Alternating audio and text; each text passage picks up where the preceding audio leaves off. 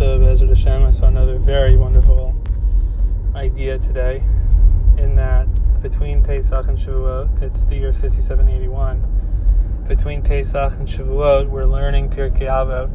It's the Mishnayot, the sayings, the received wisdom on character traits, midot. How do we act in the world? How do we balance our steps? How do we give but not too much? How do we take but not too much, etc. And one of the Mishnayot there is Basar Mamorot Nivra Olam. V'alo be'achad libarot. Ella litain sachar tol tzadikim shemekayim et olam shenivra basar mamarot min rashayim shemabdin et olam shenivra basar mamarot. Not exactly it, but the Mishnah asks, very interesting in this Masechet Avot about character traits, discussing metaphysics, the ways of creation. it says, why did God create the world with 10 utterances of 10 statements? Because we know it says explicitly nine times in the Chumash, in the Genesis, and God said, let there be light, and God said, let there be sea creatures, and God said, let there be the sun, the moon, and the stars, and all these things. It says nine times that sort of thing. The tenth is called Bereshis Nayami Maimarhu. That the first verse of the Torah, Bereshis Bar Elohim in the beginning Hashem created the heaven and the earth, that is considered the first statement, the first all-inclusive statement. And we've talked about this many times. And it's considered a statement in thought. The way a person like talks to himself and he's thinking out everything he's going to say. So the first statement is so to speak the mental preparation of all of creation. This is this wisdom point we were talking about in the last podcast. That the first verse of the Torah, Bereshit, is referring to how all of history, past, present, and future, all experiences, all expressions, all creations, they were all thought up in one grand wisdom thought called Bereshis. And the Mishnah is asking, couldn't everything have been created just like that, with one statement? Why did God have to say nine more statements? So I was reading a beautiful commentary called the Knesset Yisrael on Pirkei Avot, and he gave a couple amazing answers. One answer he says is that the Mishnah is saying God could have created a universe that was so spiritual and rarefied, and he could have left it, so to speak, in the state where everything is one together in one spiritual unity, so to speak, in the root of creation. Just like trees have a root and different items have a root a source where they come from. So the whole, so too the whole world, the whole universe, which is an expression of Hashem, an expression of His power. This universe has one root. It's called the first verse of the Torah. This verse is representing a, this unbelievable energy that's one with God, whereby the energy of expression for every, every, every, everything that would ever unfold in the spiritual universe is existing in one original origin called a wisdom point. And the Mishnah is actually asking, says this commentary, why not leave it there? Let's all be in this amazing spiritual level where everything is together in its root. Let's be like if the whole universe was a tree. Well, forget the tree part. Let's just experience its oneness in the root of the tree we don't want to deal with this messy, difficult expansion of the tree out from the root because it's safe in the root. It's pleasant in the root. It's blissful in the root. When it comes out of the root, branches can get chopped, the tree could get knocked down, it could get eaten up by beetles. It's safer, it's wonderful, it's more pleasant in the root. So that's what the Mishnah is really asking. Why did God not leave everything tucked and packed inside of that one statement? Why did he make it emanate outwards? As the rabbis say, Noach lo adam nivra yotam nivra. It would have been easier, more pleasant to not have been created and not to have been born. Karcha tanola. You're born against your will. Let's stay inside the root. So the then the Mishnah says it's to teach you that God gives reward to the righteous that uphold the world in ten statements, and he pays back the wicked who destroyed the world that are, is created in ten statements, like this. No, God doesn't want things to just remain in their ethereal root of the origin of all things.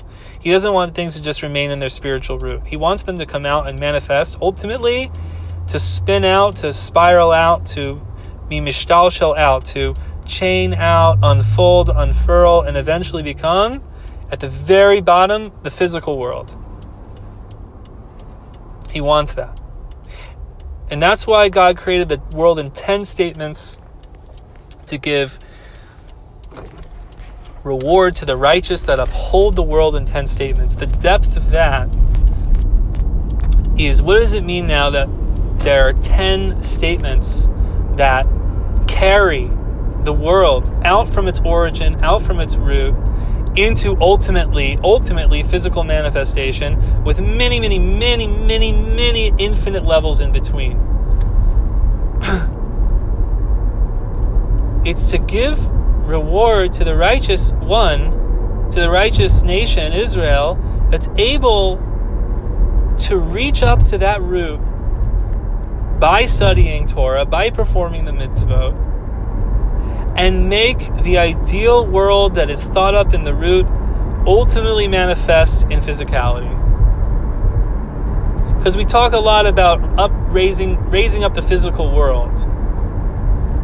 What that really means is to manifest the ideal creation as it was thought up in a rarefied root of divine thought and to manifest it into physicality. To basically make the ideal of the world real in physical manifestation. That Hashem thought up for each and every soul his ideal situation. Ideally, ideally, he would be so holy that he would express the d- divinity of his soul in his physical world, in his physical manifestation. That he would raise a righteous, loving, kind family.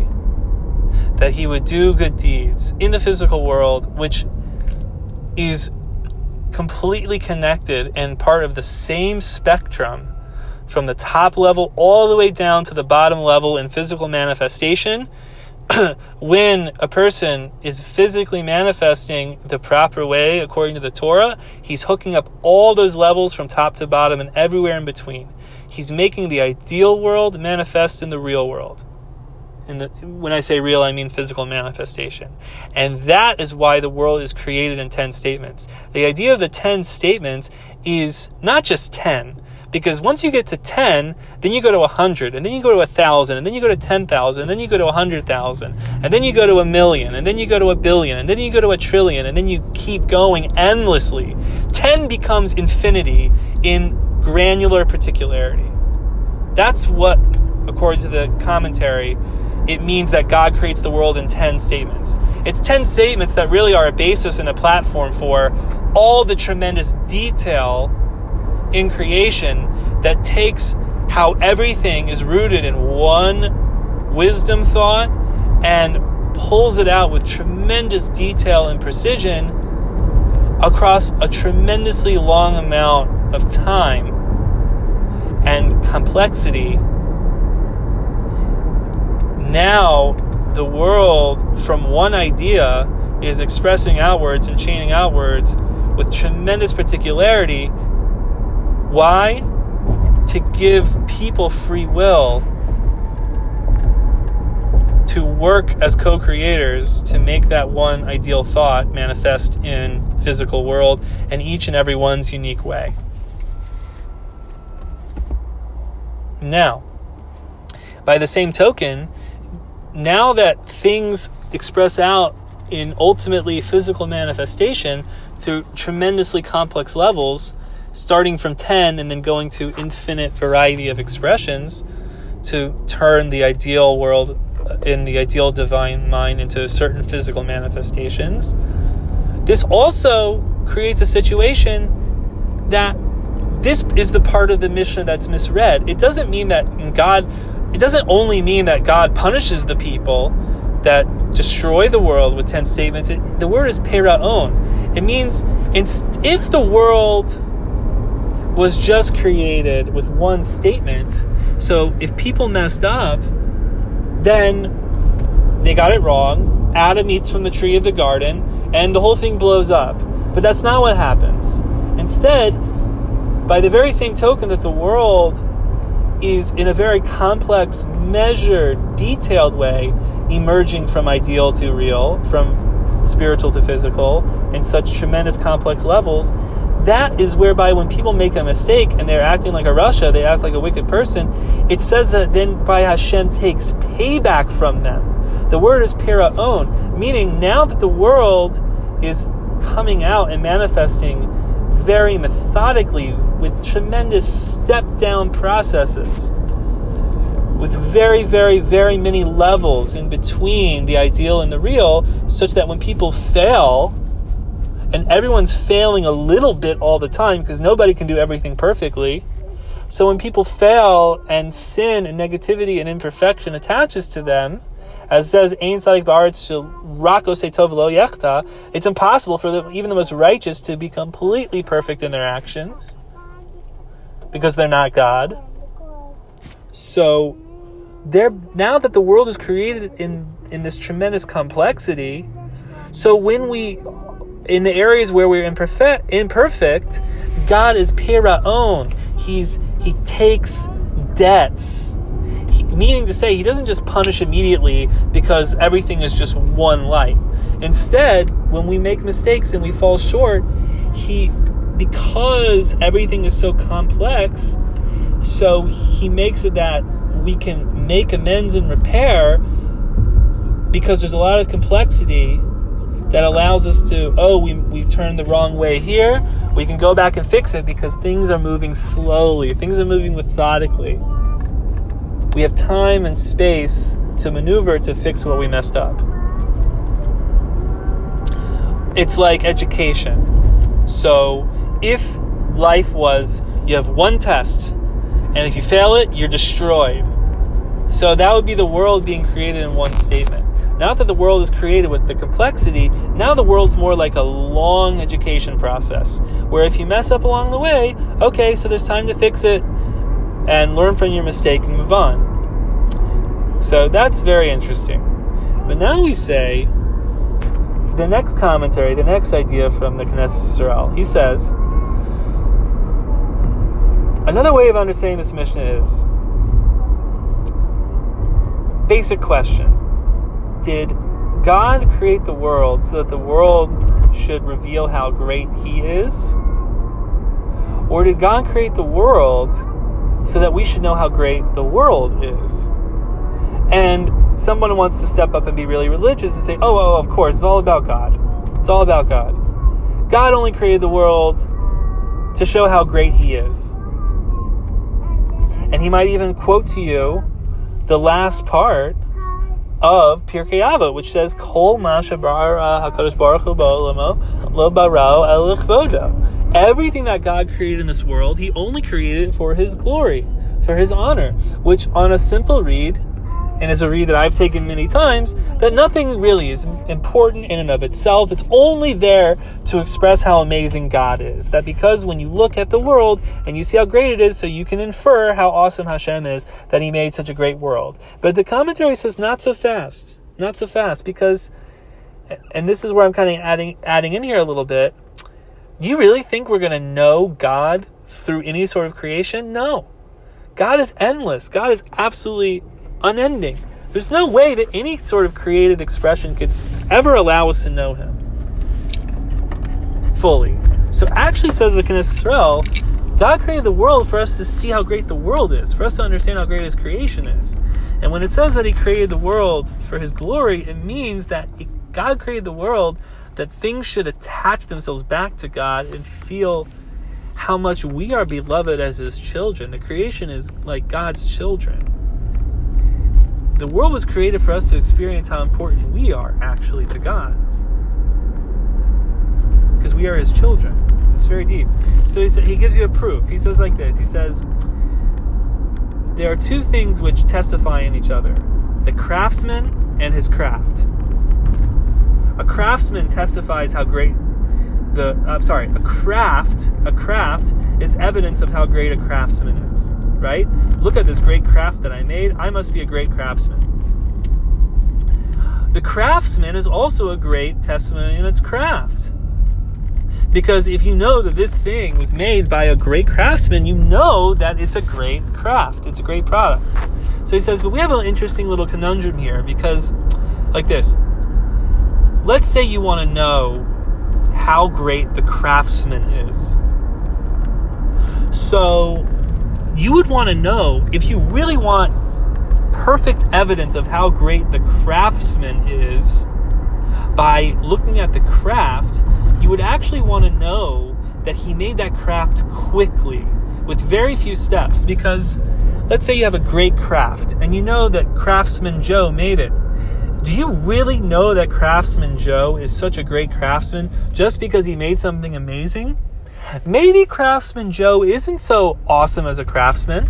It's just that he took forever. He took so long to make this craft, but anybody if they had that much time could have done it. So it so so just the craft itself isn't isn't really great testimony on how awesome Joe is as a craftsman, as a craftsman. But if you knew that Joe made this awesome thing so quickly, now you know Joe is definitely an awesome craftsman. Because again, if he took, you know, 40 years to make it, so okay, like anybody could do this in 40 years if they were if somebody hand held their hand the whole way. So for the craft to definitely demonstrate how awesome the craftsman is, requires that you know that the craftsman didn't just make something awesome, but he made it very quickly. Okay.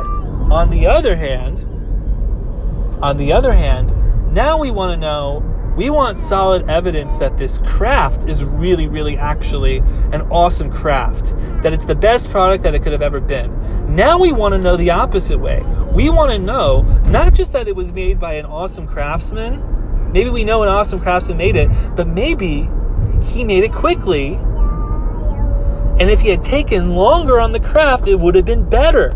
So now, if we really want to know foolproof evidence on how good the craft is, based on knowing what the craftsman did, we would specifically want to know the opposite that he took as long as he possibly could on that craft. Now we really know that this craft is as good as it possibly could be specifically because we know that it was made by an awesome craftsman who specifically took as much time as he possibly could on it. He was as slow on it as he possibly could be. And so these two ways of proving the craftsman proving how great the craft is, or the craft proving how great the craftsman is, they cut the opposite way. If we want to know how awesome the craftsman is, we want to know that he did it really fast. Because if he took forever, okay, so he took forever. Anybody could do that.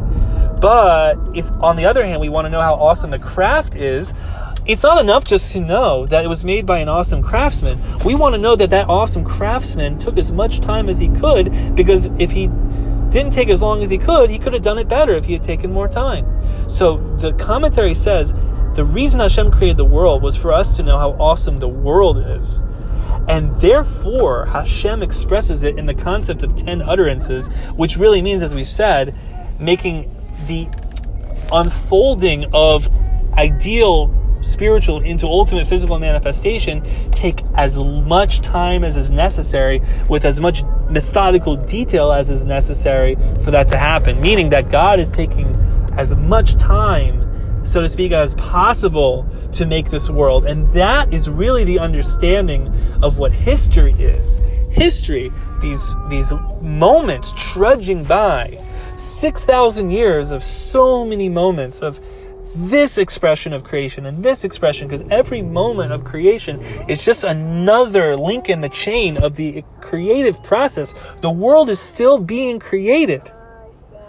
The fact that it's being created so slowly as it appears to us.